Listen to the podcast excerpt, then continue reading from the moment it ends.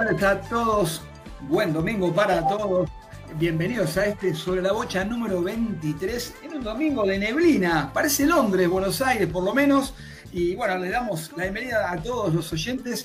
Eh, me llamo Claudio y bueno, voy presentando al equipo que hoy eh, forma parte sobre, de, sobre la bocha y arrancando por, bueno, vamos con la voz femenina, que sé que está, la amiga Yamili Barbosa. ¿Cómo andás, Yamil? Hola Clau, ¿cómo están? Eh, saludo a todo el equipo también. Sí, nubladito especial para quedarse encerrado y escuchar sobre la bocha, que tenemos muy, muy buena info y muy buenos invitados hoy. Sí, totalmente, totalmente. Sí, sí, sí, mucha información, muy variadito hoy, ¿eh? Así que vamos, vamos a tener eh, entrevista, bueno, una jugadora charrúa, ¿sí? Bien, por primera vez en Una vez más internacionales acá en Sobre la Bocha. Así es, exactamente. Después tendremos, bueno, eh, videoanálisis con Huito, tenemos las estadísticas de Rudy, la historia de Jorge está imperdible, vuelve quinta fondo de Fabián, espectacular, y también tenemos ascenso. ¿eh? Así que mirá todo lo que tenés para divertirte en esta hora y media de hockey puro. Y bueno, ¿qué les parece si sigo eh, con, con los demás? Que creo que están, ¿no? Vamos con el señor Nico Mauro primero. ¿Cómo andas, Nico? ¿Cómo andas, Clau? Tanto tiempo. Eh, bienvenido a todo el equipo de Sobre la Bocha también. Vuelvo a escucharlos, vuelvo a estar en el programa. La verdad, sí, como decís, un día un poquito nublado, pero eh, imperdible para escuchar del mejor hockey que tenemos nosotros. Bien, bien. Así es, bueno, volviste, Nico, volviste, recuperamos, Nico. Recuperaron, sí, sí. Bien, bien, bien. Bueno, no sé si están por ahí, no, no los veo. Eh, los veo medio así como, como silenciados, como, como que no están tan presentes, pero están también con nosotros Alejandro Molesi, no sé si estás por ahí, Alex, a lo mejor tengo algún problemita, y también Fabián Simón, pero bueno, si no, lo presentamos en un ratito. Ahí, ahí está, ahí está Fabi, ahí está Fabi. Volviste, volviste del exilio, volviste del exilio, Fabi. Y me tuvieron, me tuvieron exiliado, pero viste cuando decís, vuelvo y me gusta y me mimetizo porque estoy con el mate, el termo al lado. No sé si eso querrá decir algo con lo que tenemos hoy. Claro, totalmente. Yo también traje el mate, ¿eh? así que por la misma razón. Muy bien.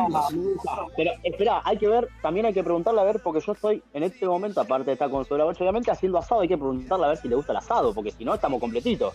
Sí, sí, en Uruguay se come buen asado, sí, por favor. Ahora, ahora vamos a presentar en un ratito nomás, ¿eh? Y también tenemos la bienvenida al señor Alejandro Molesi, sí, que creo que está ahí, ¿no? ¿Cómo les va? Buenos días, buenas tardes y buen domingo para todos. Sí, estábamos haciendo algunas cositas acá antes de terminar de, sentarnos para, para los programas de hoy. Bien, bien ahí. Buen programa cargadito el de hoy, el de Sobre la Bocha, ¿eh? Sí, además eh, vamos a vamos a polemizar un poco, va. Vamos a polemizar un poco. Vamos a tirar algunas preguntas al aire cuando estemos con algunos temas y vamos a polemizar. Creo que no nos vamos a poner de acuerdo todos, pero está bueno que los que estemos en ese momento al aire demos la opinión. Creo que no hay opiniones unificadas respecto de algunos temas, pero va a ser interesante charlarlo al aire. Se viene el polémica en el hockey, bien.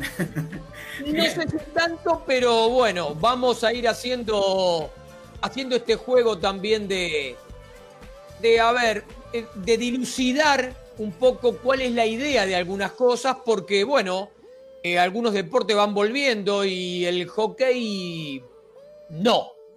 Entonces vamos a ver qué pasa. Bien, bien. Bueno, me parece bien. Vamos a, vamos a hablarlo. Me parece buena idea esa, ¿vale? ¿Y qué te parece si termino de cerrar con el equipo? Porque está en la producción el chino, ¿sí? Patricio, Patricio Pudenti Pacini ayudándonos en todo lo que tiene que ver con la coordinación del programa. Y por supuesto, en los controles, como siempre, el señor Mauro Giachero. A ver la musiquita que me pone hoy Mauro cada vez que vuelve de los cortes, que siempre tiene su toque mágico, ¿eh? Bien, Mauro, por estar ahí. Y primero que todo vamos a vender, ¿eh? así que Mauro, adelante vos con el bloque de venta, por favor.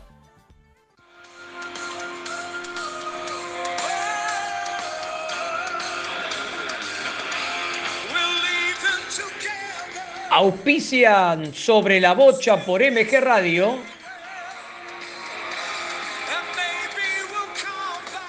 Oribán, diseño gráfico, desarrollos web www.horybcortaan.com.ar.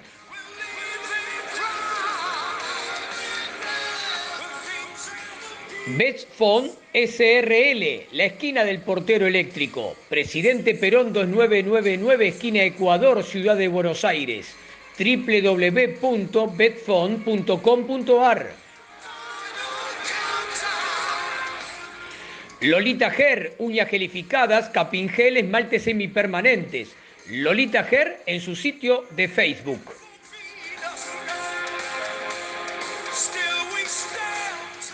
Todo lo que necesitas para jugar hockey césped, encontralo en Mason Hockey Argentina.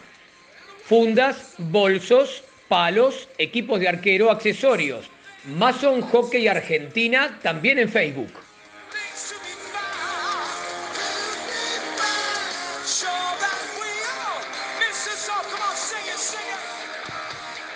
Y hoy le damos la bienvenida a un nuevo amigo, a una nueva eh, marca que se suma a Sobre la Bocha por MG Radio, Panes Artesanales La Raíz. La Raíz es un microemprendimiento que nace por el amor a la cocina, por pasión de cocinar. Este pan se hace para vos desde el minuto cero, sí, porque desde que lo encargás, todo lo hacemos esperando el momento de estar en tu mesa. Tenés el pan molde de centeno con semillas, el pan de campo integral y muchos más, todos fermentados de forma natural con masa madre orgánica. Cada pan es único, pero tienen algo en común. Son panes de verdad. Tenés que entrar al Facebook, La Raíz Pan, y elegilo.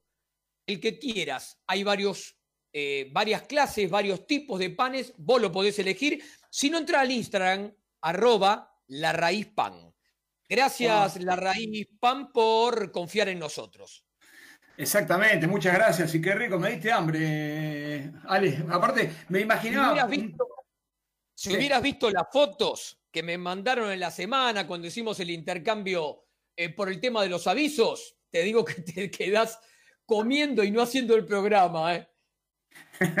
Yo me imaginaba en el pan, viste, aparte, ¿no? Eh, con, masa madre, qué sé yo, haciendo el pancito caserito y poniéndole, untándolo con un poquito de mantequita, calentito. ¿Sabes qué?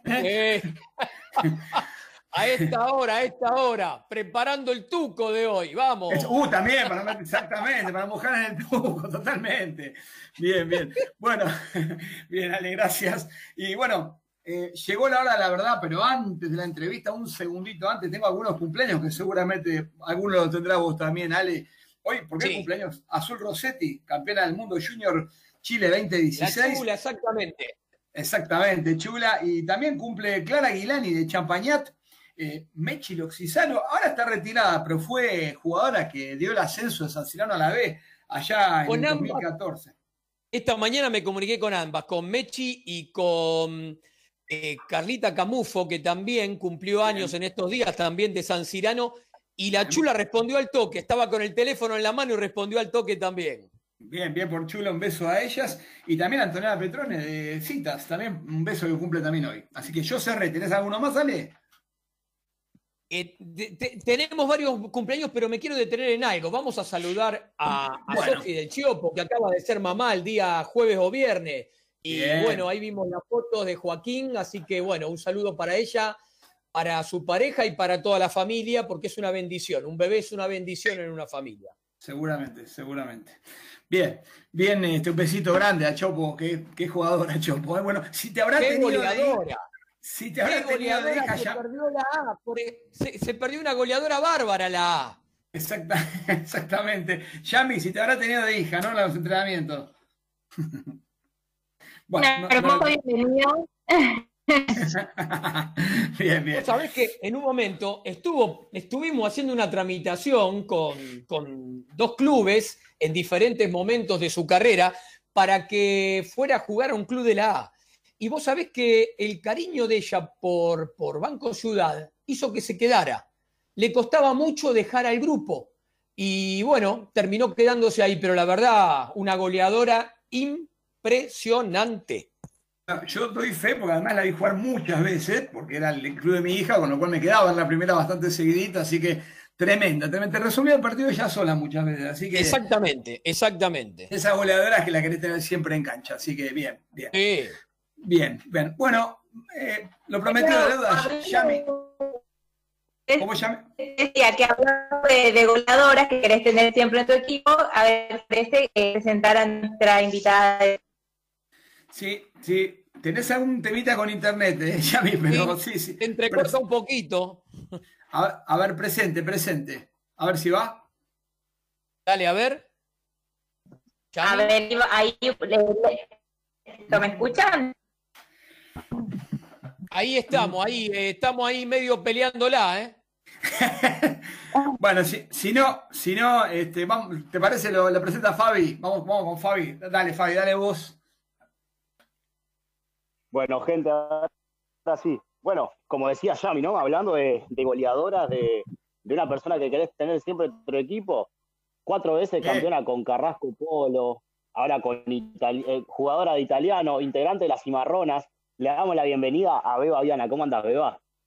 Hola, muy, muy buenos días. ¿Cómo andan? Muchas gracias por la invitación. Todo bien, todo bien. Bueno, sabemos que allá en Uruguay está un poquito más flexible que acá en Argentina. Contamos, contame un poco cómo, cómo se está viviendo ¿no? esta pandemia. Ah, la verdad que sí, es otra realidad. Yo me volví de Argentina el 26 de junio, estuve ahí bastante encerrada, y llegar a Uruguay y ver que, que todo seguía, obviamente con una nueva normalidad, con cuidado, distanciamiento, pero ya los clubes están entrenando. El fin de semana anterior arrancó el, el torneo de federación y bueno, los colegios están funcionando, los, no, no, sé, los pubs, o sea, siempre con cuidado, pero la verdad que se está viviendo una normalidad muy diferente a lo que se vive ahí en Argentina. Bueno, bien, bien. Bueno, como sabrás y habrás visto en la previa, no estoy solo, como acá está la frase de uno de los compañeros que siempre dice yo no estoy solo, hay más en el piso. Así que bueno, Klaus, te doy el pase a vos para que le preguntes. Bueno, bueno, me parece muy bien. Gracias, Fabi. Y bueno, primero bienvenida, Tere, ¿cómo andás? Hola, Clau, muchas gracias. Muy bien, muy bien acá. Por comer un asadito con la familia. Ahí está, mira, justamente, Simón recién decía, vamos a ver si le gusta el asadito. ¿Cómo no le va a gustar el asadito? ¿Se come buen asado o no en Uruguay? No, gran, gran asado. Se arranca. Yo probaba mucho que ahí en Argentina eh, por ahí en Cava se, se, extraña un poco lo que es el asado a leña, porque se usa mucho el carbón. Claro, claro, claro, claro. En Uruguay es a leña, es cierto. Es cierto. Y sale más rico, pues sale con, con gustito a maderita que tiene, tiene otro saborcito, es verdad eso, tal cual. Bien, bien. No, no este sí, chico... además lo que te da. Sí, dale, dale, dale vos. No, que eso, lo que da la previa, el mate, la charla y después ir preparando el asado, la verdad que es algo muy lindo. Que es una cultura que se comparte con los argentinos. Sí, claro, bueno, pero creo que el asado más que los fideos del mediodía. en Argentina el domingo del mediodía está dividido entre pasta y asado. En Uruguay creo que es más, más del asado, ¿no? Sí, sí, bueno, a veces en el, cuando está el frío, viste, se come un poquito más de pasta también. Claro, claro. Bueno, vas a tener que invitarlo a Fabián, me parece, a un asado en Uruguay, porque no sabe lo que es el asado en Uruguay todavía. Sí, sí, tiene que conocer el gran asado uruguayo. bien, bien. Bueno, acepto, contame. Acepto. Te conseguí uno, conseguime, conseguime una costillita para mí, eh, Fabi. ¿eh? Bien. Bueno. Bueno, a ver, está, por suerte Uruguay está en una situación un poquito mejor y, y bueno, vuelven los entrenamientos. Eh, bueno, contame un poco, creo que vos te fuiste para el lado de Uruguay viendo que se venía la pandemia o en pandemia, no sé exactamente, y, y creo que tuviste la chance de empezar a entrenar ahora y, bueno, contame un poco cómo, arrancó Uruguay, ¿no? Es decir, eh, ¿en qué están? ¿Cuándo arranca el campeonato de hockey? Y, bueno, creo, creo, que ya arrancó, pero bueno, contame vos, que, cómo, cómo están desde el punto de vista de los torneos. No, bueno, sí, a ver, eh, en Uruguay a mediados, ya a principios de junio, ya se arrancó, arran eh, se arrancó a entrenar. Obviamente que al principio solo carriles, eh, entrenamientos más individuales, pero se podía hacer en cancha, entrenando más físico. Y ya a fines de junio ya se empezó a hacer más palo y bocha y más, no sé, ejercicios más de oposición. Eh, y ahora, el fin de semana anterior, arranqué el, arrancó el torneo, como te dije. Y bueno, y se va a jugar un torneo de dos rondas. Este año no va a haber playoff. Pero nosotras muy ilusionadas con el Carrasco Polo porque vamos a estar buscando el, bueno, el quinqueño. Vamos a ver si se nos da. Pero la verdad que yo cuando estaba ahí en Argentina me estuve, estuve estirando lo más que pude. en un momento se empezaba a ver que empezaban a flexibilizar un poco más y dije, bueno, está, a ver, porque la verdad que quería jugar en Argentina este año y cuando vi que ahí a mediados de junio ya se iba a volver toda, o sea, se iba a volver toda la fase 1, dije, o sea, viendo que en Uruguay se estaba viviendo otra realidad, que iba a poder jugar y no perder tanto, bueno, aproveché y me vine para Uruguay. Excelente, excelente. Bien. No sé, Nico, ¿tenés alguna preguntita por ahí? Sí, hola Beba, ¿cómo estás? Un placer hablar con vos. Y bueno, más que nada que me cuentes un poquito, que nos cuentes en realidad eh, cómo son los protocolos allá en Uruguay y a ver si en ese caso se podrán aplicar acá en Argentina en algún momento. Bueno, metiendo un poco el tema este que Ale decía de la polémica de muchos deportes vuelven y acá en Argentina el hockey todavía no, ¿no? No, sí, sí, yo creo que si se permite que algún deporte vuelva, se deberían de permitir todos, porque, por ejemplo, el fútbol se entrena al aire libre al igual que el hockey, entonces, o sea, si hay protocolos, se pueden aplicar en ambos deportes, bueno, como en otros deportes más. Acá lo que se hace mucho, bueno, se busca el distanciamiento, el llegar con tapabocas, se mide la fiebre. Bueno, si tenés algún síntoma, como que no, no se va el entrenamiento.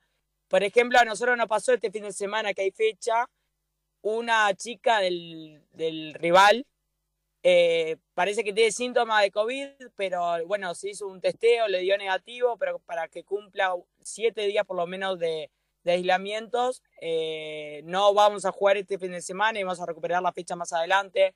Entonces son como que esos detalles que, bueno, vas teniendo cuidado que para ahí bueno, te hace que te pierdas algún partido o no lo juegues en fecha, lo juegues más adelante, pero siempre teniendo en cuenta el, bueno, los síntomas, el distanciamiento, el llegar al entrenamiento en el horario justo y el irse, o sea, no hacer juntadas. Bueno, cosas así, no, por ejemplo, no se puede, no puede ir gente a ver los partidos. Como que se busca que el jugador pueda comenzar porque ya entrenando seis meses al deportista lo, afecta un montón. Entonces el regresar te cuesta, entonces, y bueno, se, buscó eso. Qué bueno, qué bueno que decís, perdón, disculpa que los interrumpo, pero qué bueno lo que decís, ¿no? Qué importante el concepto, de decir, le damos prioridad a que el jugador pueda empezar a jugar, para ello lo cuidamos, como no dejando a la gente que vaya y, aislándolo lo más posible, de modo tal de que sea lo más seguro posible, pero, pero qué, buena, qué buena decisión me parece, ¿no? No, sí, sí. Bueno, a mí me pasó que yo también arranqué a entrenar,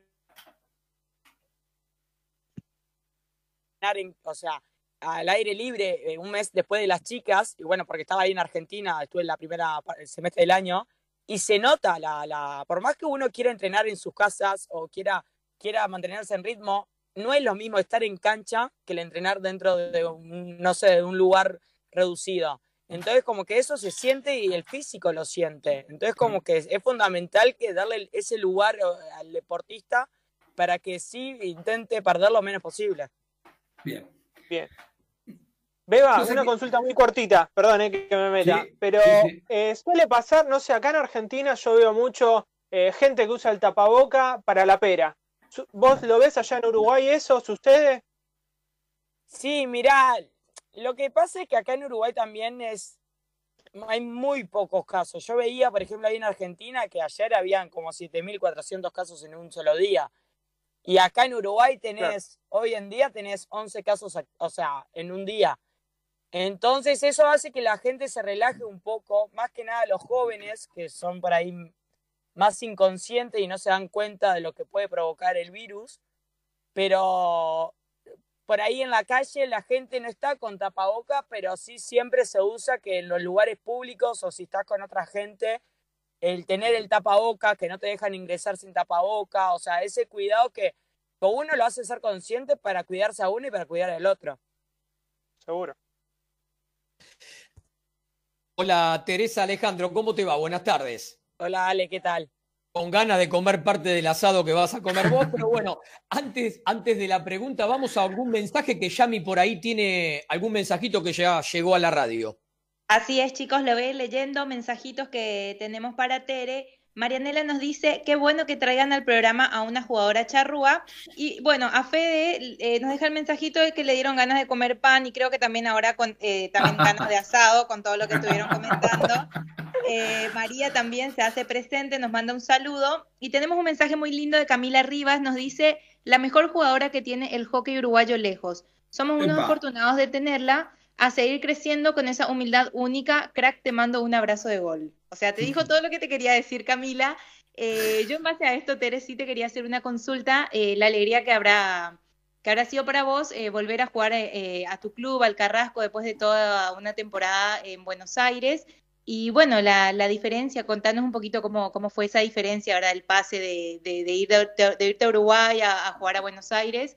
Y quizás, eh, esa, por, qué Buenos Aires y no sé, no Europa, por ejemplo, considerando que vos tenés varias compañeras en el seleccionado que sí, quizás eligieron ese, ese camino? Bueno, primero que nada le quiero mandar un saludo grande a Cami, gran, gran persona. Y no, a ver, obviamente que ahora volver a jugar con mi club, o sea, es una alegría inmensa. El, ya el poder llegar a, Uruguay y poder estar con mi familia, estar rodeado de la gente que uno quiere, la verdad que es algo muy lindo. Y bueno, y me pasa que en el club yo juego con jugadoras que no son compañeras de equipo, sino somos amigas. Y eso me parece que es algo muy lindo que te deja el hockey. ¿Por qué elegí Argentina? La verdad que yo soy una, bueno, soy una persona muy familiar y, bueno, el Uruguay me, me, tira mucho y quería ir a un lugar cerca. Y Argentina, la verdad que por más que sea un deporte amateur, es un, es un país de un nivel altísimo. No sé, a mí me pasó que pasar de jugar a Uruguay, pasar a jugar a Argentina, había diferencia muy grande, pero en detalles. Y lo voy al hecho de, no sé, bueno, a nivel físico hay una diferencia grande, pero a lo que es el pase y la recepción, eso ya te cambia el deporte y lo hacen con una simpleza que es muy buena. Entonces yo dije, ¿para qué te irme tan lejos cuando tengo un, o sea, hay un nivel muy alto, muy cerca de mi país?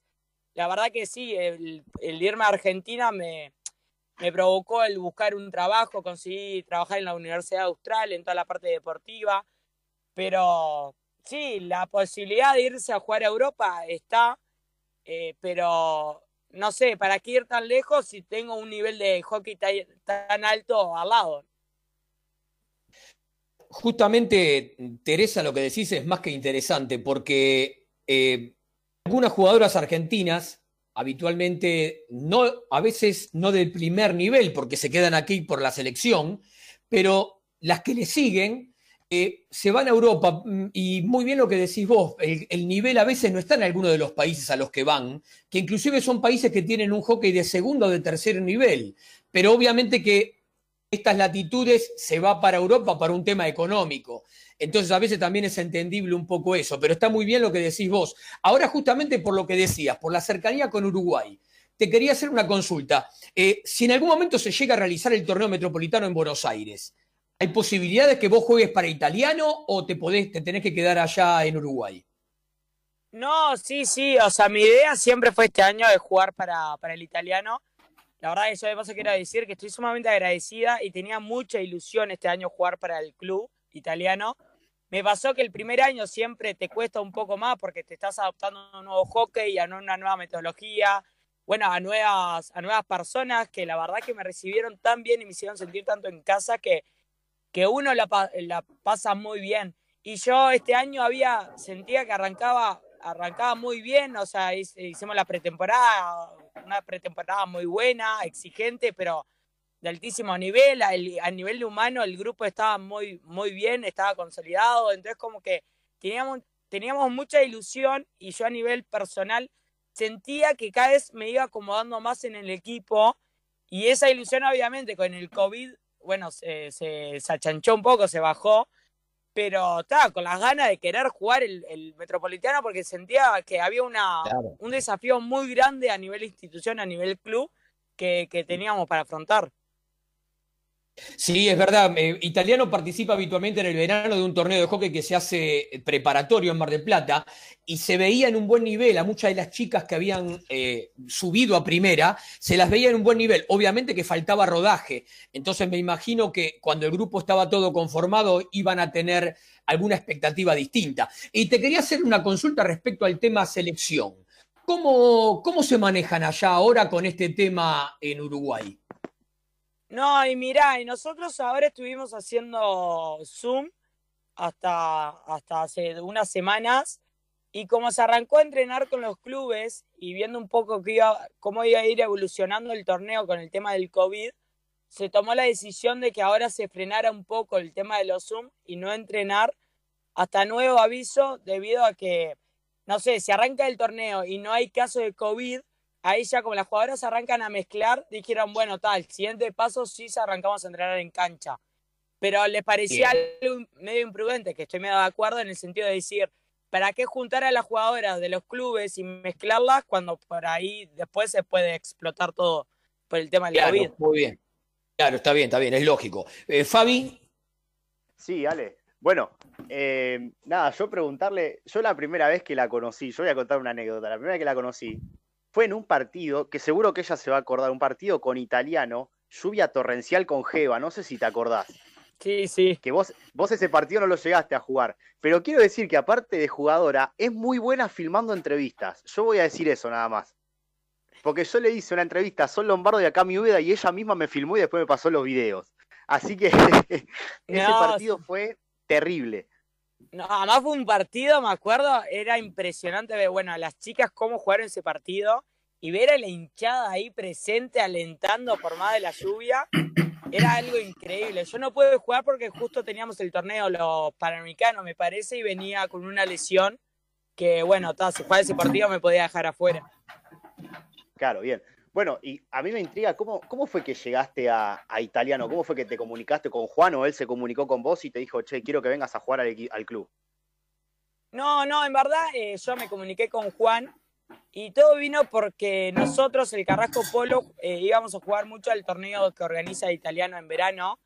Y Italiano eh, venía mucho a, a, jugar un torneo en diciembre que organizaba el All Christian y en base ahí de partidos de idas y vueltas, no sé, me gustó siempre el club, bueno, las chicas eran buena onda y la verdad que era un club que conocía, mi técnico conocía a Juan y en base a eso llamé a Juan y le dije que estaba con ganas de irme a jugar a Argentina, que a ver si había alguna posibilidad de poder jugar en el club. Y bueno, y ahí fui una semana en el año 2018 a probarme y a ver, y a ver qué tal. Y la verdad que gracias a Dios salió todo muy bien. Juan siempre me recibió demasiado bien, siempre muy atento como es él. Y, las chicas también. Estuve una semana ahí entrenando y, más que, no sé, siempre pendientes. O sea, me recibieron muy, muy bien. Y lo que yo siempre digo, el club italiano es un club muy familiar y eso creo que me hizo a mí sentirme muy Bien. Muy cómoda porque, como les dije, yo soy una persona que me gusta, bueno, me gusta mucho lo social, pero soy muy familiar, esa contención que te da, que es muy lindo. Y ahí terminé yendo para el club. Bien, bien. Y cuando, y cuando llegaste, esta para por ahí reírnos un poco, un poquito más contractual, y cuando llegaste al club, ¿quién fue tu más compinche, la que te recibió con buena onda, con la que te reía siempre, la que estaban siempre bien arriba? no, sí, bueno, yo soy una persona igual que muy poco tímida, que bueno, que joró a todo el mundo. Al principio, bueno, me pasó, en verdad que todas me recibieron muy bien, pero con Berta, la arquera, éramos muy, bueno, de, de jorobar, ella muy jorobona también, entonces, pero la verdad que todas me recibieron muy bien, yo soy de esas personas que me pongo a jorobar igual con todas por, por igual, como que no tengo una persona así con la que me aferro. Mamita, ¿eh? qué dúo con Berta, ¿eh? Qué dúo. No, sí, sí, imagínate. Qué dúo. La verdad que la teníamos que traer al programa, ¿eh? Yo te digo. No, gran persona, la Berta es una, una grande. Tal cual, tal cual. Bueno, bien, bien. Eh, bueno, quizá algún día hagamos algún sobre la bocha más así, más del humor y la traigamos, ¿eh? No, no lo descartemos. Bien. bueno, y bueno, para cerrar, eh, quería preguntarte eh, digamos, ya hablamos de Uruguay, hablamos un poco de la, de la cuarentena, hablamos también de italiano, pero quiero pararme un segundo en italiano porque vos sos parte de un proceso en el que, si bien vos viniste de afuera, te recibieron y te dieron, te hicieron parte de ese, de ese grupo, pero quiero que me cuentes un poco eh, cómo ves al grupo, porque italiano tiene una característica que es que son muchas chicas jóvenes que tienen un potencial tremendo y que creo que es un equipo que se las va a traer para los próximos años. Pero quiero tu visión, porque vos tenías la suerte de, compartir eh, cuatro días a la semana y más el fin de semana, ¿no? Entonces, eh, nada, ninguna palabra más autorizada que vos para decirlo. No, sí, a ver, yo de las chicas aprendí un montón. A ver, vos solo lo dijiste que, que son chicas jóvenes, para que la experiencia en partido decisivo para ir hoy en día te ganan, pero que a futuro van a ir creciendo y, a ver, tienen un potencial bárbaro. Y yo algo que caracterizo mucho de las chicas es que tienen mucha humildad y hambre de, de aprender. Entonces, cuando uno tiene ese hambre de aprender y crecer, te hace ser mejor jugadora. Y, eso, lo bueno es que no lo tiene una sola, sino que lo tienen todas.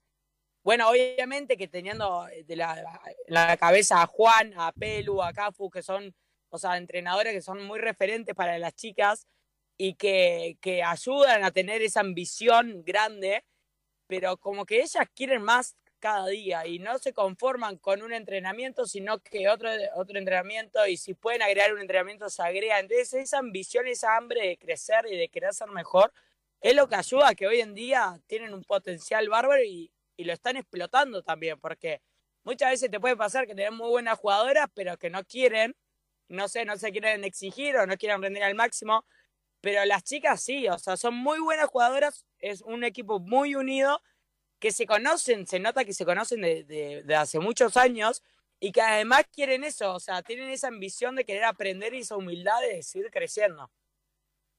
Bien, bueno, genial, espectacular, Teresa, la verdad que linda nota. Eh, además, yo no quiero que se te pase el asado, ¿no? Porque, bueno, no, sí, no pasa nada.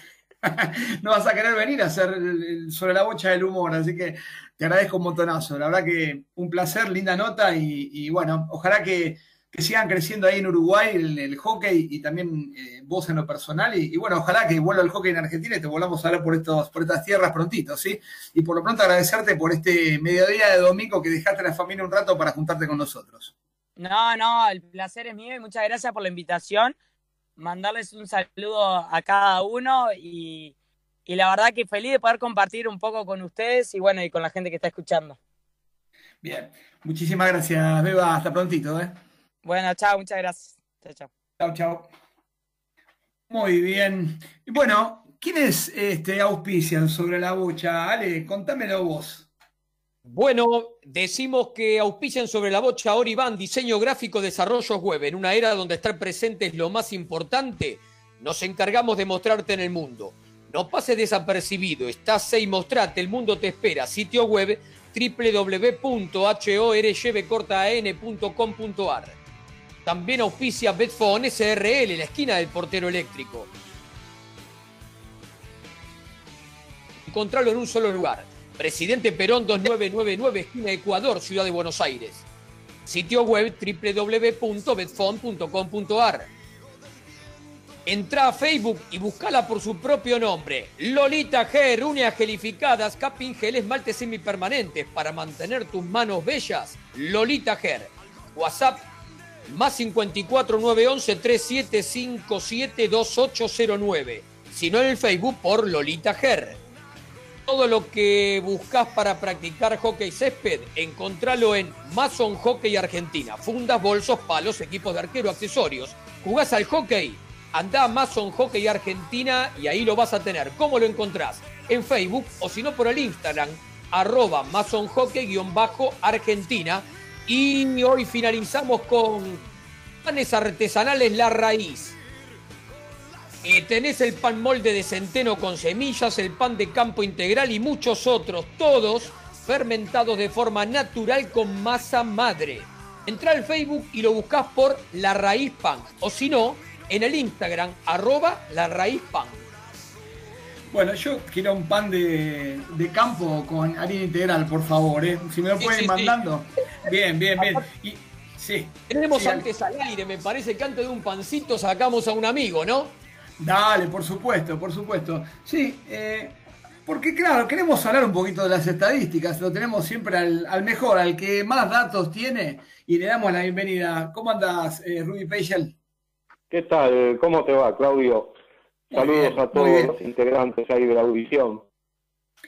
Muchas gracias por eso, Rudy. Y bueno, eh, prometimos traer información y bueno, hablando un poco en la semana con Rudy, se nos ocurrió que podemos hablar un poco de algunas rachas, ¿no? De esas vallas invictas que se mantienen Exacto, muchas vamos a hablar de los el equipo que tuvo más minutos invicto en los torneos desde 1924 la fecha.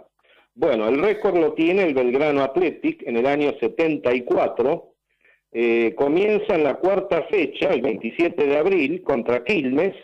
Eh, Graciela Keringer a los dos minutos hace el gol para Quilmes y de ahí son 68 minutos el arco de Belgrano, queda invicto. De ahí, bueno, tiene nueve fechas completas sin goles en contra. 3 a 0 a Jeva, 1 a 0 a Casi, 1 a 0 a Suri, 2 a 0 a San Fernando, 3 a 0 a Harling, 1 a 0 a Banco Nación, 2 a 0 a Bartolomé Mitre, empate en blanco con Olivos y 6 a 0 con Atlético Rosario. En la sexta fecha eh, juega con Lomas y se termina la racha. Lomas le gana a Belgrano 1 a 0 con Claudia de Salvo a los 9 minutos. La arquera, Mary Philfouts, mantuvo un invicto de 707 minutos y hasta la fecha es el récord total. El equipo jugaba en la fija, grandes nosotros en una anterior, 31 temporadas, y era el que, bueno, hay una jugadora que es la mamá de una de las chicas que integraron el... Eh, Rudy, Rudy, Rudy.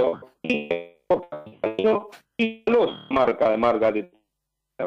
Se trata de Margaret Seaton. Margaret Seaton fue la gran figura de Atlético Rosario desde 1930 a 1945. Eh, ocurre un hecho que eso me lo comentaron eh, en una de las oportunidades que yo he visitado la ciudad de Rosario. En el año 35, por primera vez, Atlético Rosario juega con un equipo capitalino, Belgrano. Termina 3 a 3. Por supuesto, los tres goles lo hace doña Margaret Seaton. Eh, un dirigente del club Belgrano, el vicepresidente del club, le ofrece de ir a Buenos Aires. Y eh, Margaret le dice que yo primero quiero ganar un título nacional con Atlético y recién voy a ir. No, cumple con su trabajo. Eh, Rosario pierde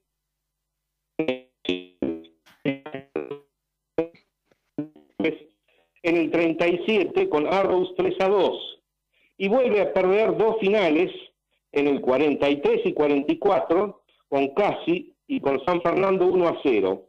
Recién en el 45, el Atlético Rosario gana el primer nacional venciendo a ESO, es un cuadro que ya no existe en la primera de hockey, 1 a 0. Cumple su promesa y Margaret Seaton aparece en el Belgrano del año 46.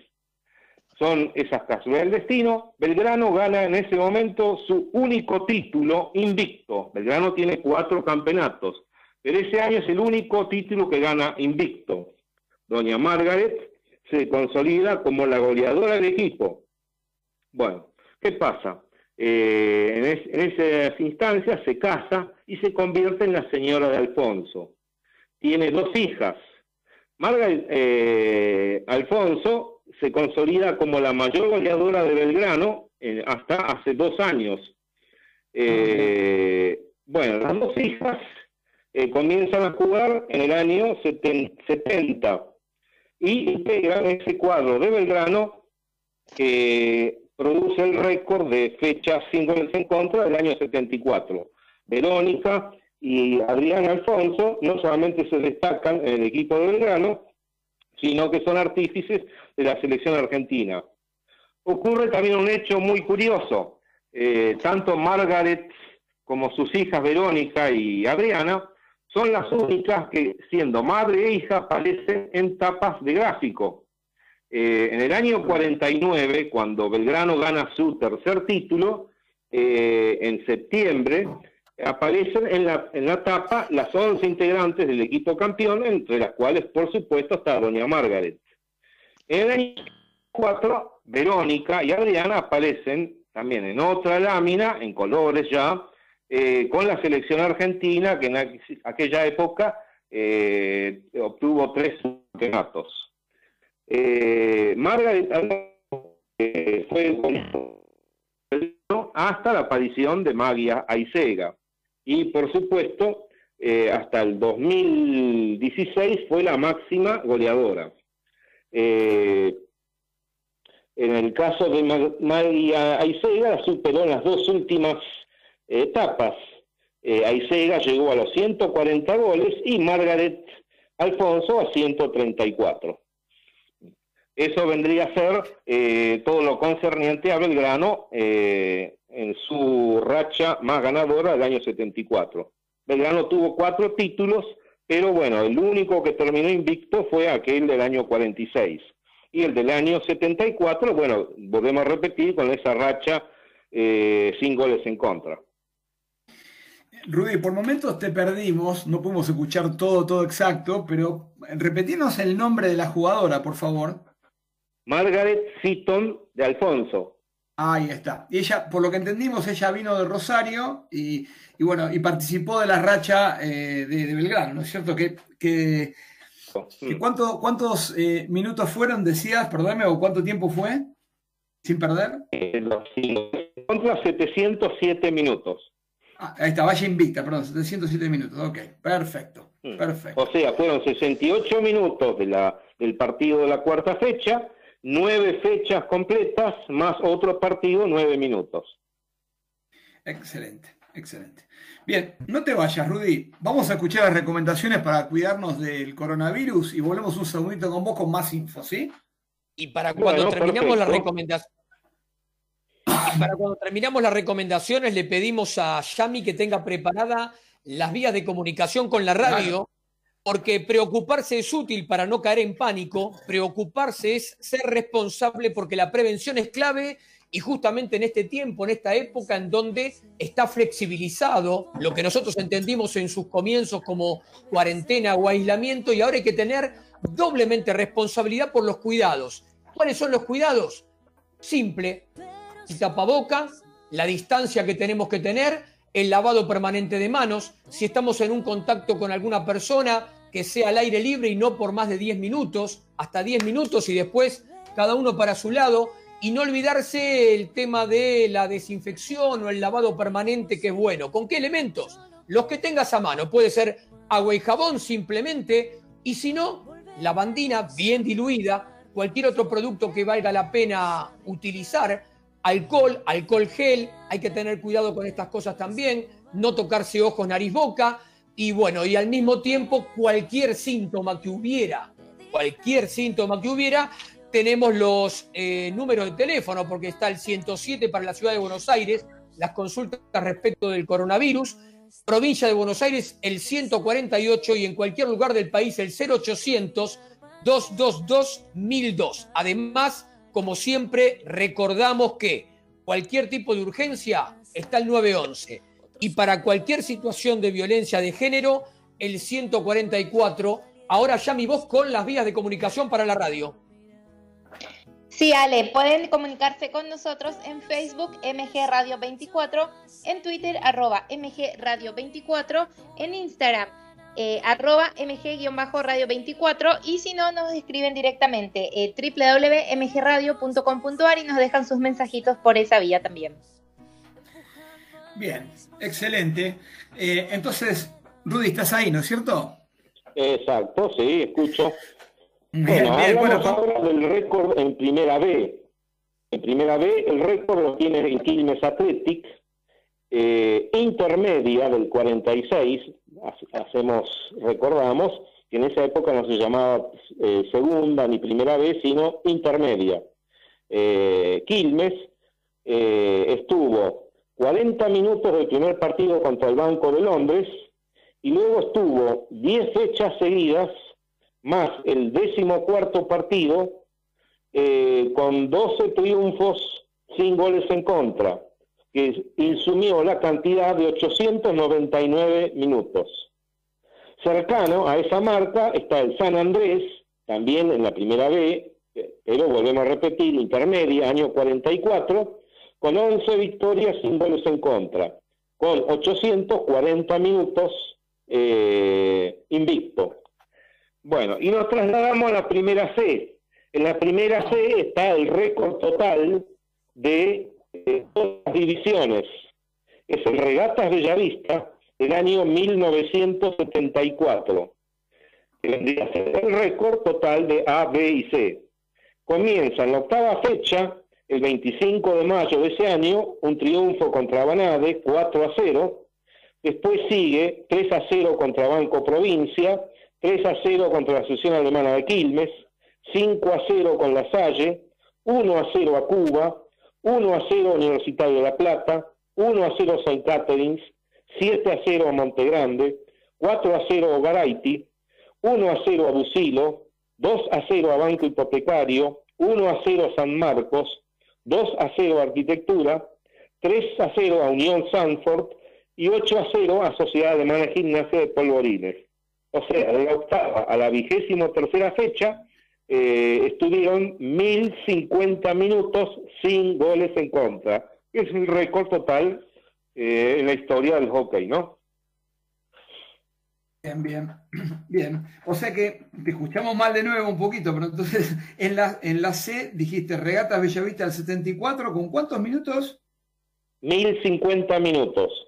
1050, que es el, máximo, digamos, entre todos ABC. Es el máximo de todas las divisiones. Y en la primera B es el Quilmes del año 46 con 899 minutos. Bien. Y después, bueno, adicionamos como pequeña información en la primera D el récord lo tiene arquitectura en el año 75 con 630 minutos y en la primera E lo tiene italiano en el año 87 con 629 minutos. Bien, bien, excelente. Bueno, 1050 minutos, ¿escuchaste Yami en la C? Tenés que superar ahora, ¿eh? Ese es tu desafío, mi vieja. Creo que uh, tenemos apuro lo pusiste a la señorita perdón, perdón, ¿cómo decías, Rudy? Perdón. Y la estás poniendo en apuros a la señorita. no, perdón, fuiste, fuiste vos, eh, Rudy, yo no, yo no fui. no, son las estadísticas, la historia, ¿no? Eso es inamovible.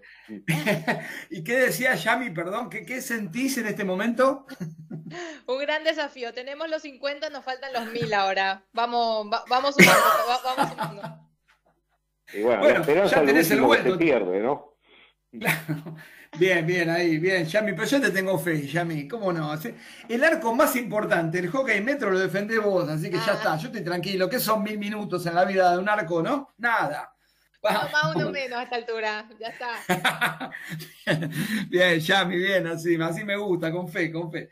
Bueno, Rudy, agradecidísimo por estos minutos y seguramente te convocaremos en un par de domingos para seguir hablando me gustaría tener un poquito de información de lucha para el próximo, para, dentro de dos domingos, ¿sí? Así que vamos a ver si sí, tener alguna cosita. Sí, totalmente. Ya, ya está casi el 80% del trabajo terminado. Esa, esa, así me gusta, así me gusta. Bueno, lo que pasa es que ahí nos vamos a tener que extender un poquito más, porque con lucha tenemos nueve títulos, tenemos arriba de 30 medallas, o sea que es un historial bastante largo. Bien. Pero bueno, se va, a tratar de compaginar la mejor síntesis posible. Muy bien, así me gusta, Rudy. Te agradezco un montón estos minutos, un abrazo grande y nos vemos en, un par de domingos. Bueno, cariños para todos los integrantes de la audición y nos vemos, nos contactamos en cualquier momento. Dale, gracias, gracias. Y, y bueno, vale, ¿alguna reflexión que te queda ahí? Eh, sí, para cuando le vamos eh, a, ratificar el pedido a Rudy, tenemos que decirle, bueno, lo de lucha lo puede diferenciar en selección y metropolitano.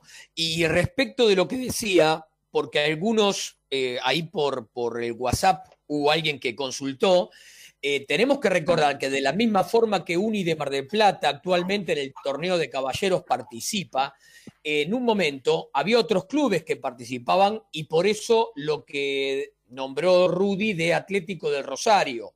El, multicampeón rosarino, llamado también Plaza, eh, ha participado en numerosos torneos del Metropolitano y en algún informe le vamos a pedir a Rudy que aclare un poco a la gente cuáles son los equipos del interior que han participado acá, en qué años y también, por otra pregunta que llegó por un WhatsApp, es en qué momento se fueron alargando las divisiones de ascenso, porque él hablaba que en un momento era intermedia, lo que la segunda o la primera B, pero después eh, la cantidad de equipos hicieron que nazca la C, que nazca la D, y él lo fue nombrando ahí, y ustedes decían, a ver, ¿cómo? Italiano en la E tiene el récord, pero es de los 80, claro, porque la E antes no existía. Entonces, eso van a ser cosas interesantes para que Rudy en próximos informes, y esto simplemente lo digo ahora, lo aclaramos porque llegó un WhatsApp acá privado en donde me preguntaban cómo, y, y de la E y de la E, bueno, justamente van las letras fueron creciendo a medida que los clubes se fueron afiliando.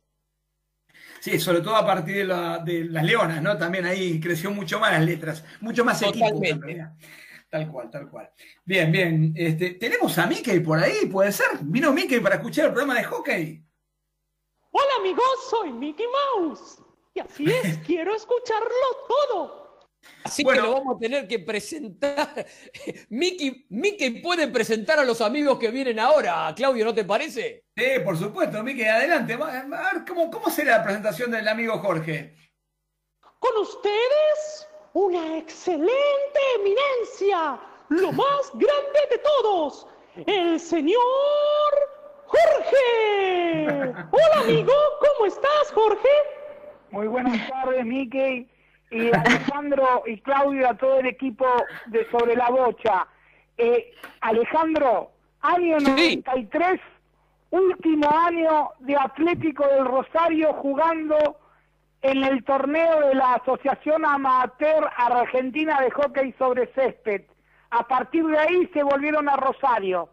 Es verdad, vos y yo los vimos algún partido de Atlético del Rosario acá. Porque en el 91 se fue al descenso y Olivos Banco Nación jugaron la reclasificación. A partir de ahí bajó a la B, después en la C, y bueno, ya la gente de Rosario decidió de Plaza Howell, como bien vos dijiste, eh, que lo conocían en su momento al comienzo, el, el club más antiguo de Rosario que practicó hockey, pero bien, y por otro lado, eh, eh, em, Claudio nombraba italiano, en el año 92 Italiano jugaba en primera C y lo dirigía un internacional, Emanuel Rollero. ¿Y por qué nombra a Emanuel Rollero? Porque hoy domingo 9 de agosto, el calendario dice, domingo 9 de agosto de 1992, se terminaban los Juegos de Barcelona Olímpicos, lo que significó el cambio rotundo estructural de la ciudad catalana para toda la historia y de todos los tiempos,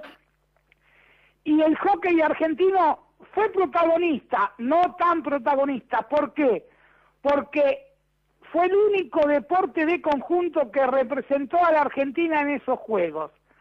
Y aunque paradoja, dos equipos, dos zonas de seis, eh, terminó en el puesto número 11, pero un viejo conocido nuestro, hoy integrante del cuerpo técnico de las Leonas, el señor Fernando Ferrara, terminó siendo el goleador de los Juegos Olímpicos de Barcelona porque en los partidos de cruce hizo un montón de goles fundamentalmente al equipo del África que era Egipto. Así que miren de qué estamos hablando, 28 años exactos.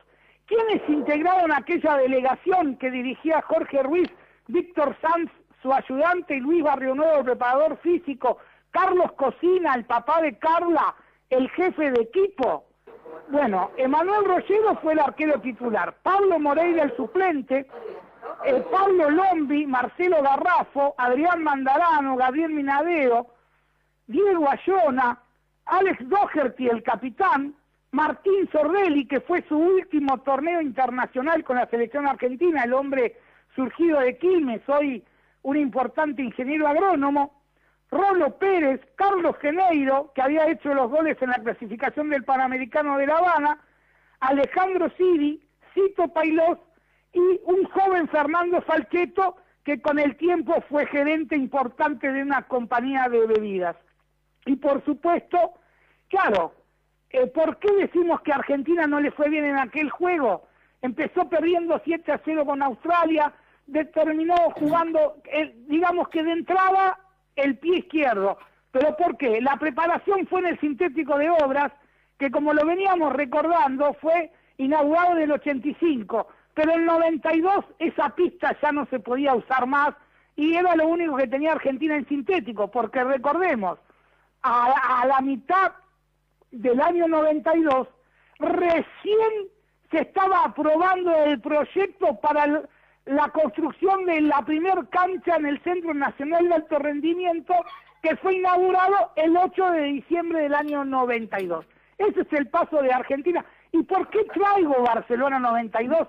Porque miremos lo que ha sucedido en estos 28 años exactos con todo el hockey argentino. Cuatro medallas olímpicas de mujeres y varones, y bueno, la inmensidad cantidad de no solo entrenadores y jugadores que brillan en las distintas en los distintos torneos europeos, sino que también eh, la construcción de canchas sintéticas y la evolución de todos los entrenadores y del juego que ha tenido el hockey en la Argentina y por supuesto, como decía Claudio hace un rato, la la explosión de las leonas también ayudó. Así que vemos en perspectiva este 11 puesto, porque claro, uno dice, bueno, terminado en el puesto 11, ¿qué repercusión periodística tuvo?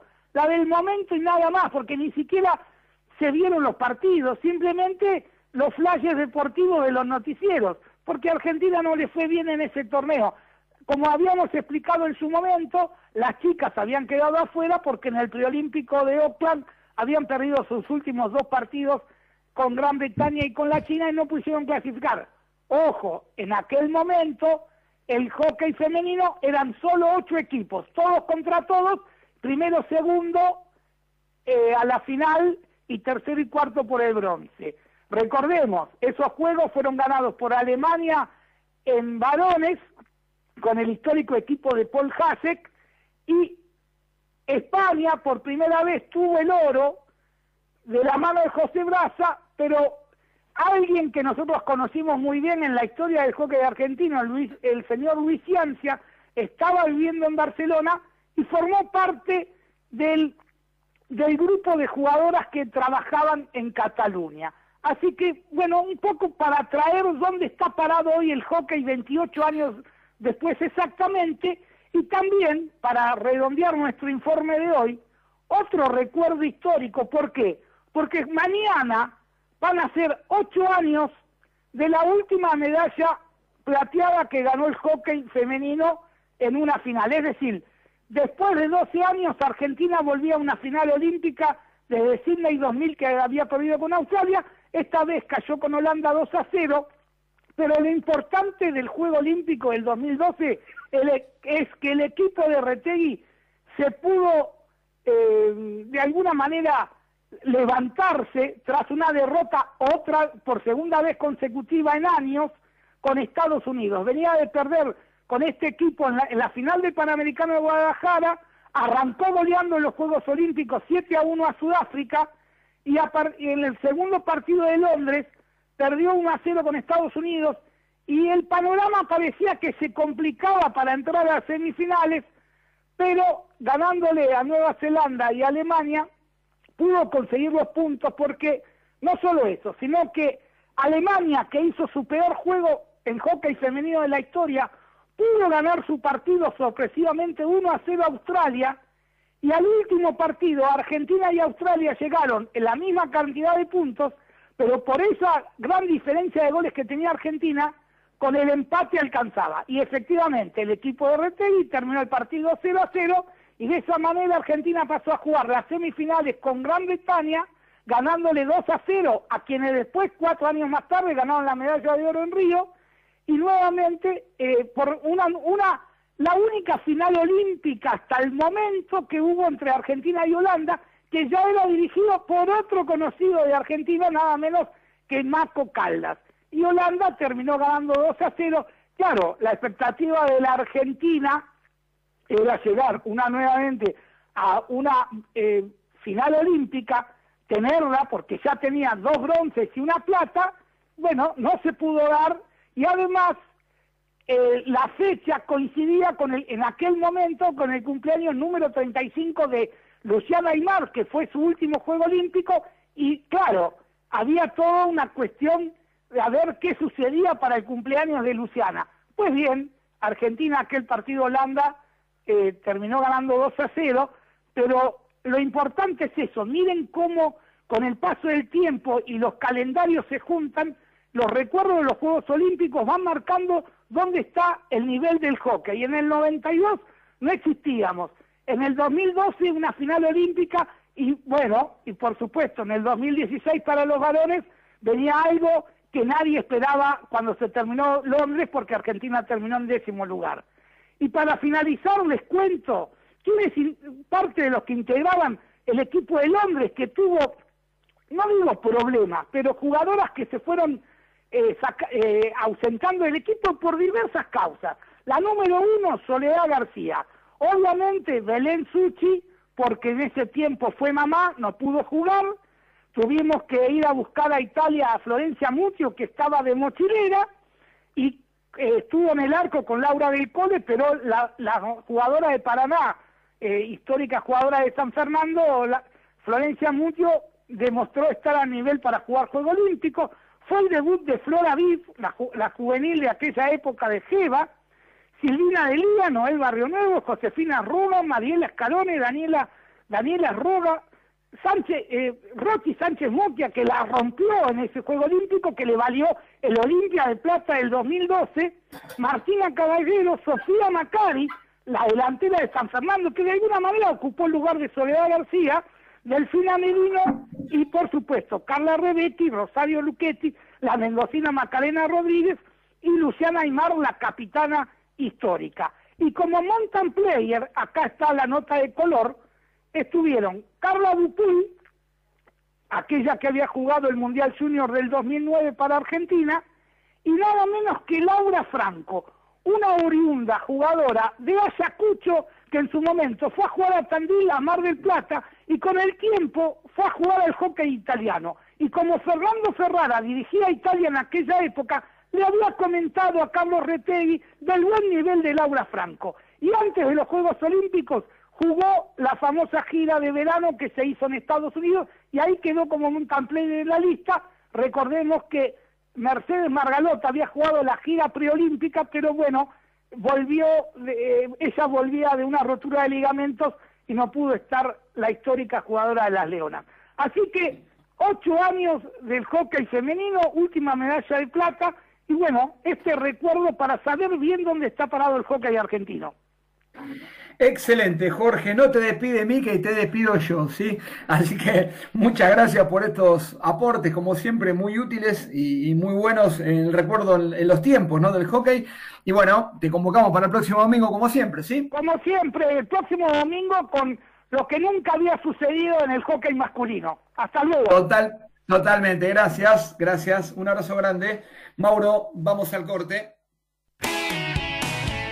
Desde Villa Urquiza, ciudad autónoma de Buenos Aires, en la República Argentina, estás en MG Radio. Momentos genuinos, las 24 horas de tu día.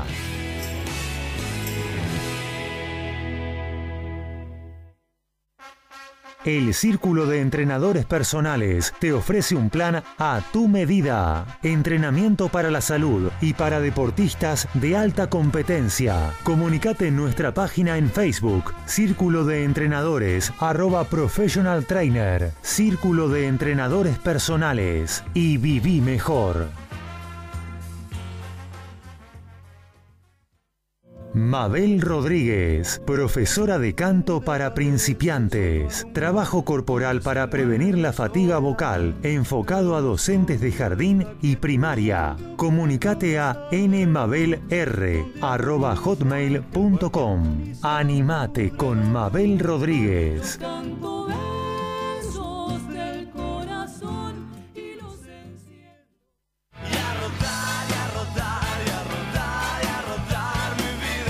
Los miércoles, arma tu agenda de salidas del fin de que se viene.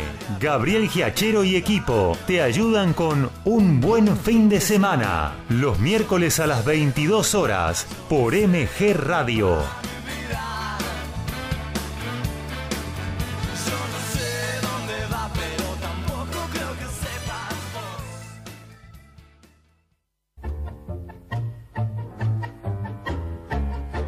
Abrazándote, abrazando tango. programa de nuestra cultura popular. Idea y conducción, Enrique Madrid. Te espero los jueves a las 20 horas por MG Radio.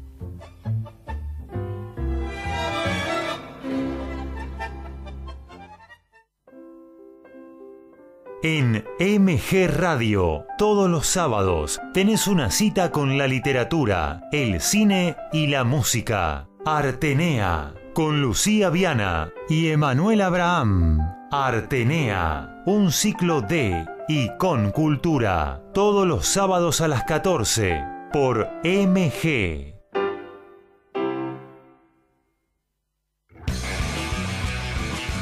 Info, columnistas, notas, opiniones. Deportivamente, un polideportivo con todas las disciplinas. Deportivamente, conducen Antonella Curatola y Alejandro Molesi y va los domingos a las 14.30 horas por MG Radio. En MG Radio ya no hay horarios. Encontrá todo el contenido en anchor.fm. On demand, las 24 horas.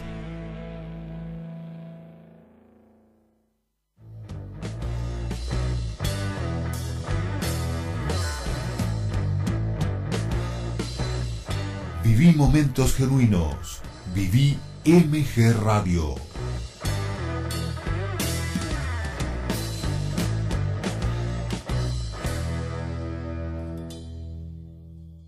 14 horas, 7 minutos.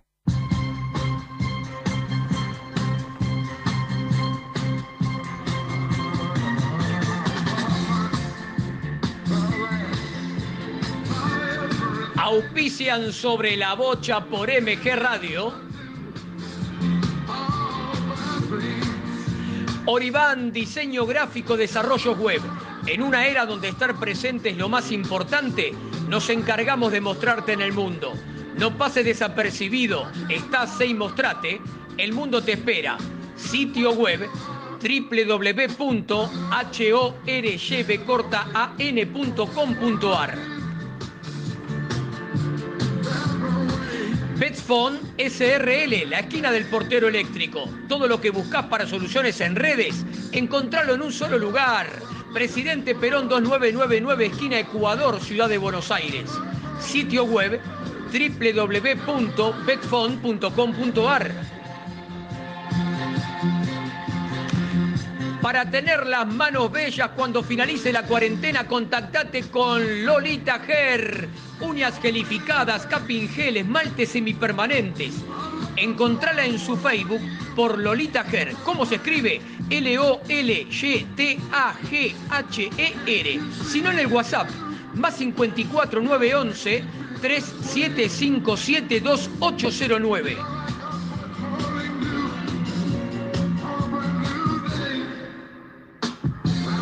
Todo lo que buscas para practicar hockey césped lo tenés en Mason Hockey Argentina. Fundas, bolsos, palos, equipos de arquero, accesorios. Encontralos en Mason Hockey Argentina. ¿Dónde? Metete en el Facebook y búscalo por su propio nombre, Mason Hockey Argentina. Adelante equipo. Muy bien, y seguimos con esta última media hora de Sobre la Bocha número 23 y la gente lo pedía, la gente lo aclamaba y cuando la gente lo aclama nosotros se lo damos. Vamos con Quinta a Fondo, contanos un poco con qué se viene Fabi este Quinta a Fondo. Y volvimos, volvimos, la gente lo pedía, lo aclamaba y acá estamos. Salí de la pecera y volvimos con Quinta a Fondo. Nos fuimos para Núñez esta vez, ¿eh? así que bueno, vamos a escuchar al invitado y después cuando termine decimos algo. Día volvió quinta a fondo, sí señor, nos extrañaban, bueno, ahora volvimos. Bien, y hoy nos vamos para el lado de Núñez. ¿Por qué? Porque dije, bueno, si volvemos, volvemos a lo grande, volvemos con los chicos, con los caballeros, y nada más y nada menos que Gonza Barreira, lo tenemos con nosotros, jugador de la primera de Múnich. ¿Qué hace Gonza? ¿Qué hace Fabi? ¿Todo bien? Bien, ¿vos? ¿Cómo viene todo el cierro? como se puede, como se puede llevándolo a poco, pero bueno. Bien, bien, como todo. Bueno, para meternos un poquito en, en, en este quinta fondo, ¿desde qué año empezaste a, a entrenar y, y, a jugar con primera?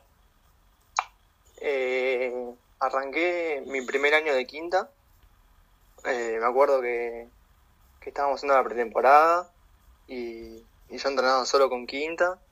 Y me acuerdo que el domingo antes del primer partido me llaman me llaman a entrenar con primera porque faltaba faltaba uno eh, y después ya el domingo al primer domingo ya entré unos unos minutos así que de, mi primer año de quinta que, estoy ahí con primera bueno bien bien bien muy bueno muy bien bueno y qué entrenador o, o entrenadores te marcaron este este camino de quinta a primera eh, y quedar, quedarme con uno es difícil, la verdad. Eh, creo que todos fueron, fueron dejando algo.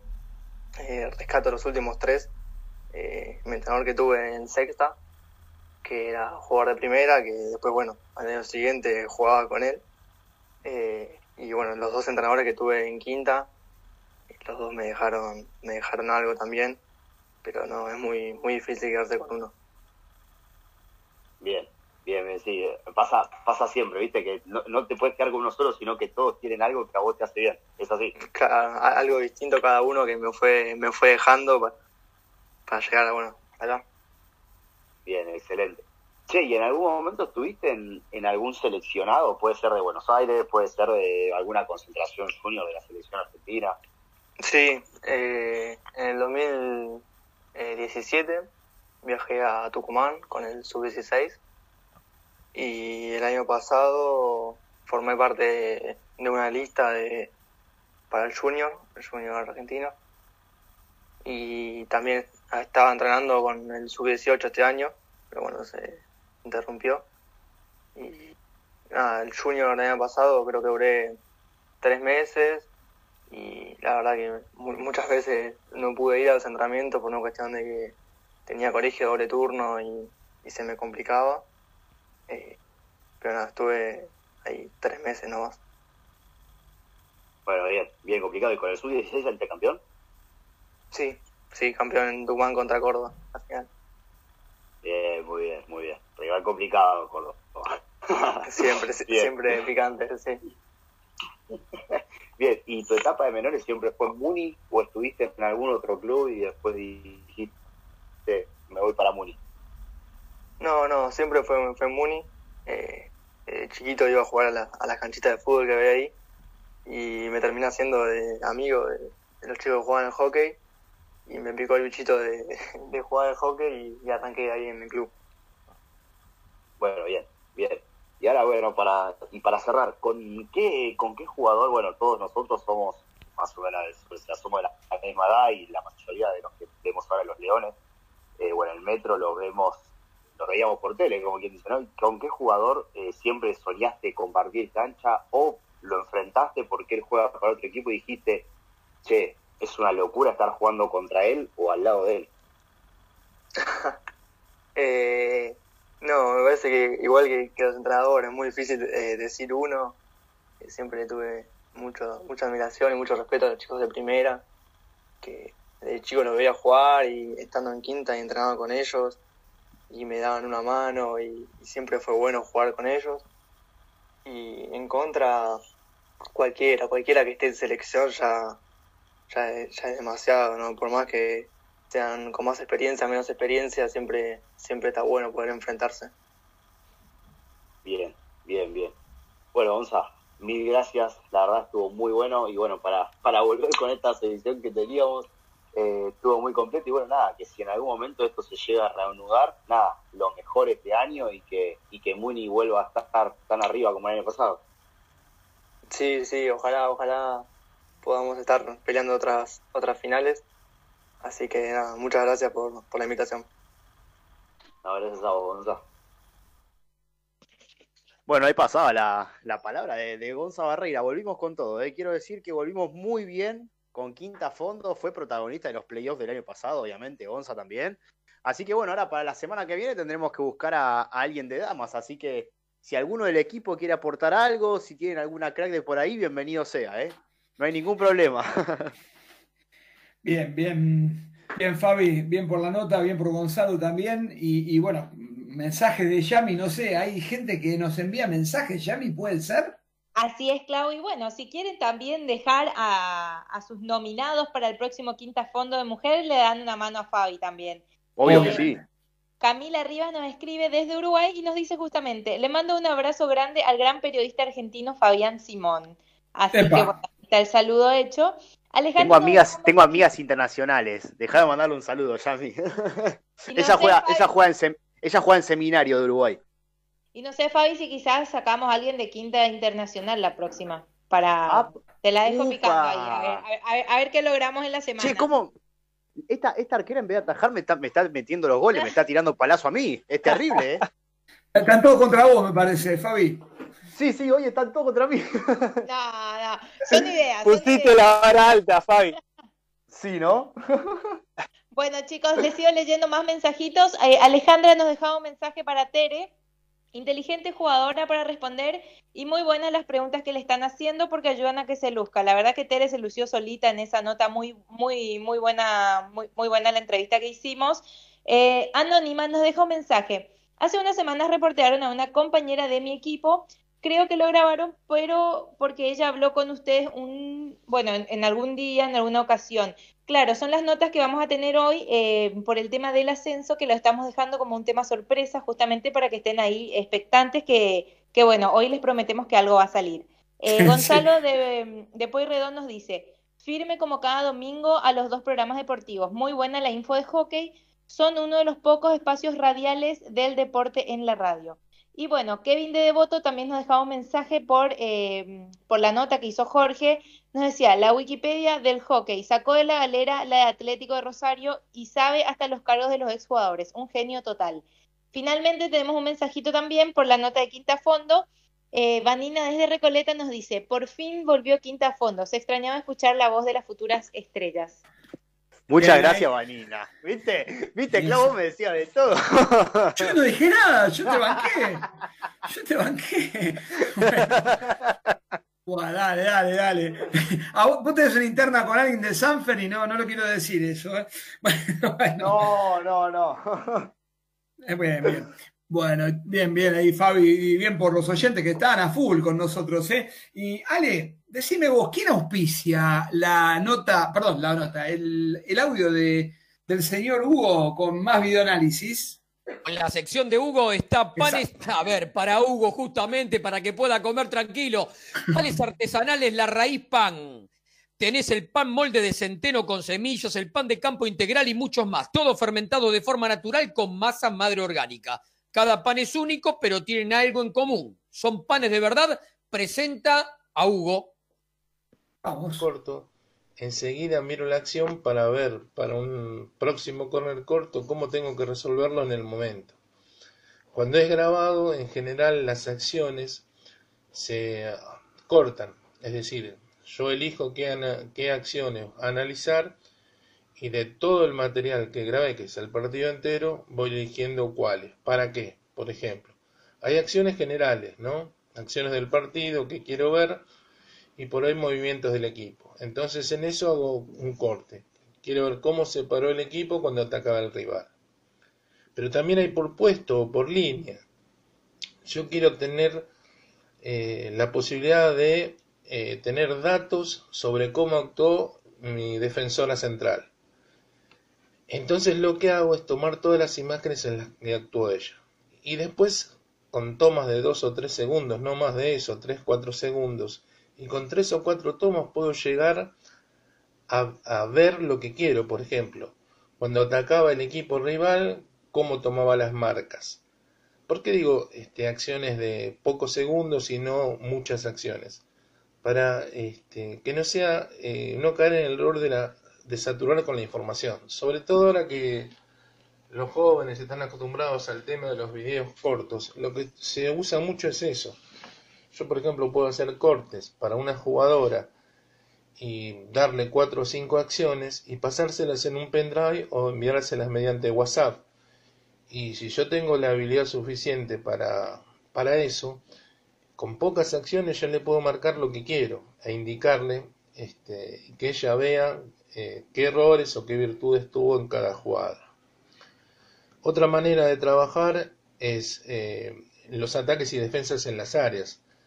Como sabemos, en el hockey, al tener validez el gol solamente en las áreas, es importantísima las acciones que se desarrollan en ese sector del campo. Entonces, por eso todo lo que yo pueda tener como referencia, como datos filmados de ataque y defensa en las áreas, es importantísimo. Y después, obviamente, los corners cortos. Los corners cortos son jugadas que se eh, graban siempre. Y se graba la jugada completa, para ver, como les decía antes, cuáles son este, las acciones que desarrolla el rival y cómo cubrirlas. Cuando es grabado, en general se acumulan las acciones yo puedo mostrarle a las jugadoras 4, 5, 6 cortos y cómo lo defendieron, en un partido o en varios partidos. Y cuando es en vivo, como les decía antes, directamente tomo una jugada y la, se la voy mostrando, por ejemplo, en las pausas. También lo que se hace es llamar a una jugadora fuera del campo para hacer el cambio y marcarle eh, la manera que se está moviéndose el rival, entonces ella lo transmite a las demás jugadoras en el instante. Eh, la información y los datos hay que saber utilizarlos. Porque si yo tengo todos los datos, toda la información, y no tengo la capacidad para eso, sintetizarlo y mostrarlo a las jugadoras o, al, o como analista de video al entrenador y darle en pocas imágenes una conclusión de lo que me piden, los datos por sí solos no sirven. La información por sí sola, si no es bien aplicada, no tiene validez. Como les decía antes, el medio audiovisual es importantísimo. Fíjense que antes las charlas se daban sobre lo que el entrenador veía y lo que interpretaba. Y ahora tenemos medios audiovisuales donde es mucho más fácil. Le mostramos a las jugadoras este, las acciones y ya directamente lo interpretan. Pero también es lo que eh, indicaba antes, ¿no? sin cargar de información y sin saturar. Es importantísimo esto. ¿Cómo yo puedo con los datos transmitir a las jugadoras mi mensaje de la manera más clara y práctica posible? Y bien, en el análisis de video, como les decía, es el entrenador el que le solicita al analista qué cosas quiere que del video le subraye mediante los cortes de imagen, mediante señalizaciones, lo que se utiliza mucho es eso. Por ejemplo, en una acción yo remarco mediante los programas este, las jugadas, entonces lo puedo hacer eh, poniendo líneas, marcándolo con, con una flecha, eh, con un círculo, entonces de esa manera están con las jugadas. En la misma imagen voy poniendo esas herramientas y esto me permite destacar las jugadas.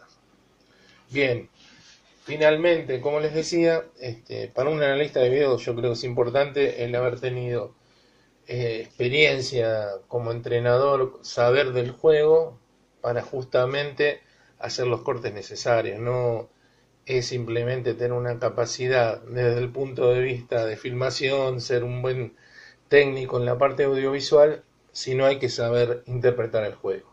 Bien, espero que estos pequeños datos hayan servido para explicar un poquito de qué se trata este tema de la análisis.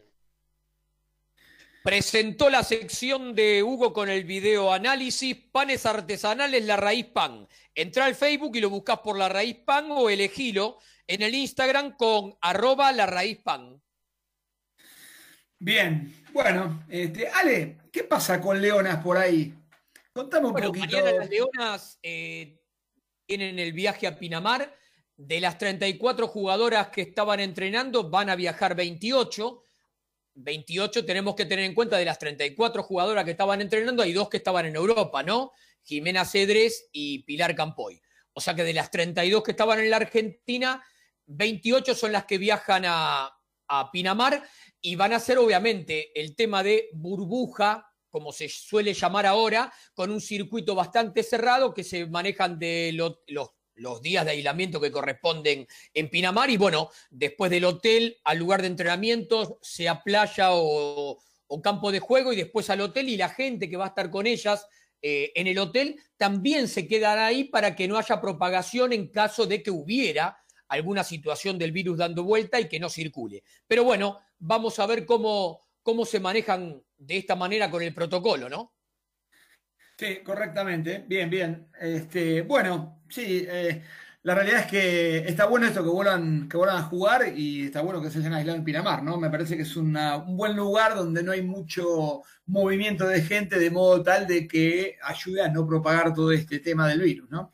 Exactamente. A ver, es una prueba que se está haciendo. Tenemos que tener en cuenta que de la misma boca del, del entrenador eh, eh, máximo, del responsable máximo, eh, Carlos Retegui, el fin de semana pasado, en una nota que dio a la televisión, él explicó por qué motivos eh, eh, no se iba a San Luis, no se iba a Mar del Plata, no se iba a Rosario, se había desechado de buena manera, por supuesto, la invitación de Paraná, no se iba a Córdoba y se terminó decidiendo Pinamar, ¿no?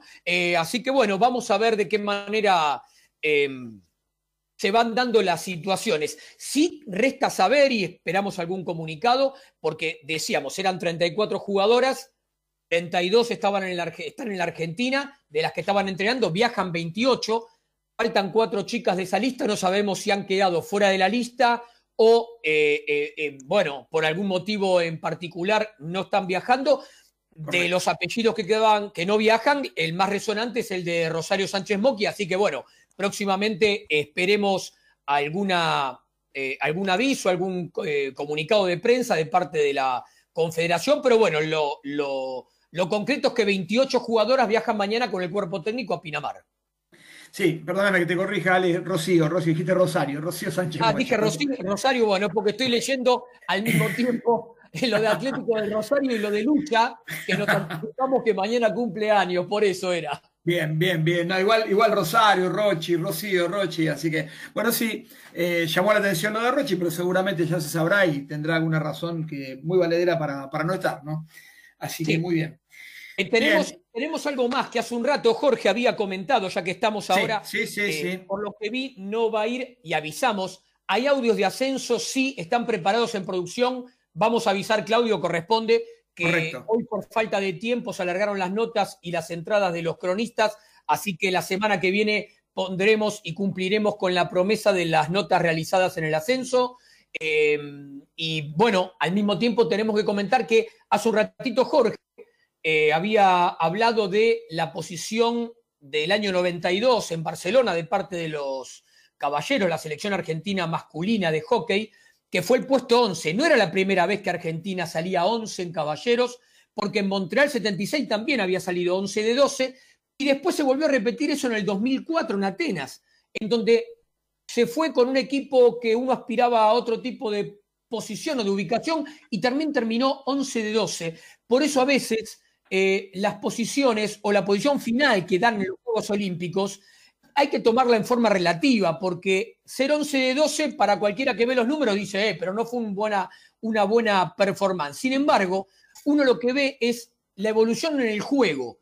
Y tanto, eh, no sé tanto en Montreal porque no alcancé a verlo, pero sí el tema de, de Barcelona y el tema de Atenas, Argentina mereció estar mucho más arriba en la ubicación final que en ese puesto 11 que marca fríamente la estadística. Y al mismo tiempo algo, y con esto finalizo, que es siempre que tener en cuenta que el hockey femenino avanzó como avanzó porque se nutre del hockey masculino en el sentido que los jugadores de selección habitualmente terminan después siendo entrenadores de la selección femenina y los conocimientos que adquieren en el hockey masculino son después trabajados también en el hockey femenino, así que siempre chapó al hockey masculino argentino que, que siempre ha dado muy buenos frutos. Bueno, y ahí, déjame decirte una sola cosa para cerrar, es eh, a los que dijeron 11 de 12, qué mala campaña en los momentos que haya sido 11 de 12, lamentablemente uno tiene que saber esperar, ¿no? Y en 2016, perdón, en Río, está claro que el 11 de 12 no fue tan malo. No, ¿no? aparte, y, y de eso... ¿sabés por qué lo aclaré? Justamente porque me entró un mensaje por WhatsApp eh, de alguien, no importa quién, en el ambiente del hockey, que dijo 11 de 12 me pone jajaja, y yo por eso lo aclaro al aire, porque eh, vuelvo a repetir, lo de Montreal 76 no sé porque no lo llegué a ver, sí lo de Barcelona y sí eh, lo de Atenas, y lo vi, y en Atenas aparte estuve ahí mismo, estuve en Atenas mirándolo, y Argentina 11 de 12 es una posición mentirosa la de 11. eh, porque se mereció estar mucho más arriba y hubo un mejor juego de lo que indican las frías estadísticas. Así es, y bueno, y Jorge ya la traerá el próximo domingo y ya son las dos y media y tenemos que entregar. Así que primero agradecer a todos los que estuvieron, a los oyentes también y a todo el equipo, sí, me voy despidiendo rápido. Gracias ahí también a Mauro, al chino que estuvieron a full eh, el detrás de escena y bueno, por supuesto, Ale, eh, Fabi, Yami, Nico por estar y también a mí que, que vino hoy. Y bueno, entregamos en tiempo justito, justito a la gente de Deportivamente y nosotros nos vemos el próximo domingo a las 13 para escuchar mucho más hockey y mucho ascenso prometido. ¿eh? Gracias por estar. Desde la ciudad autónoma de Buenos Aires, República Argentina,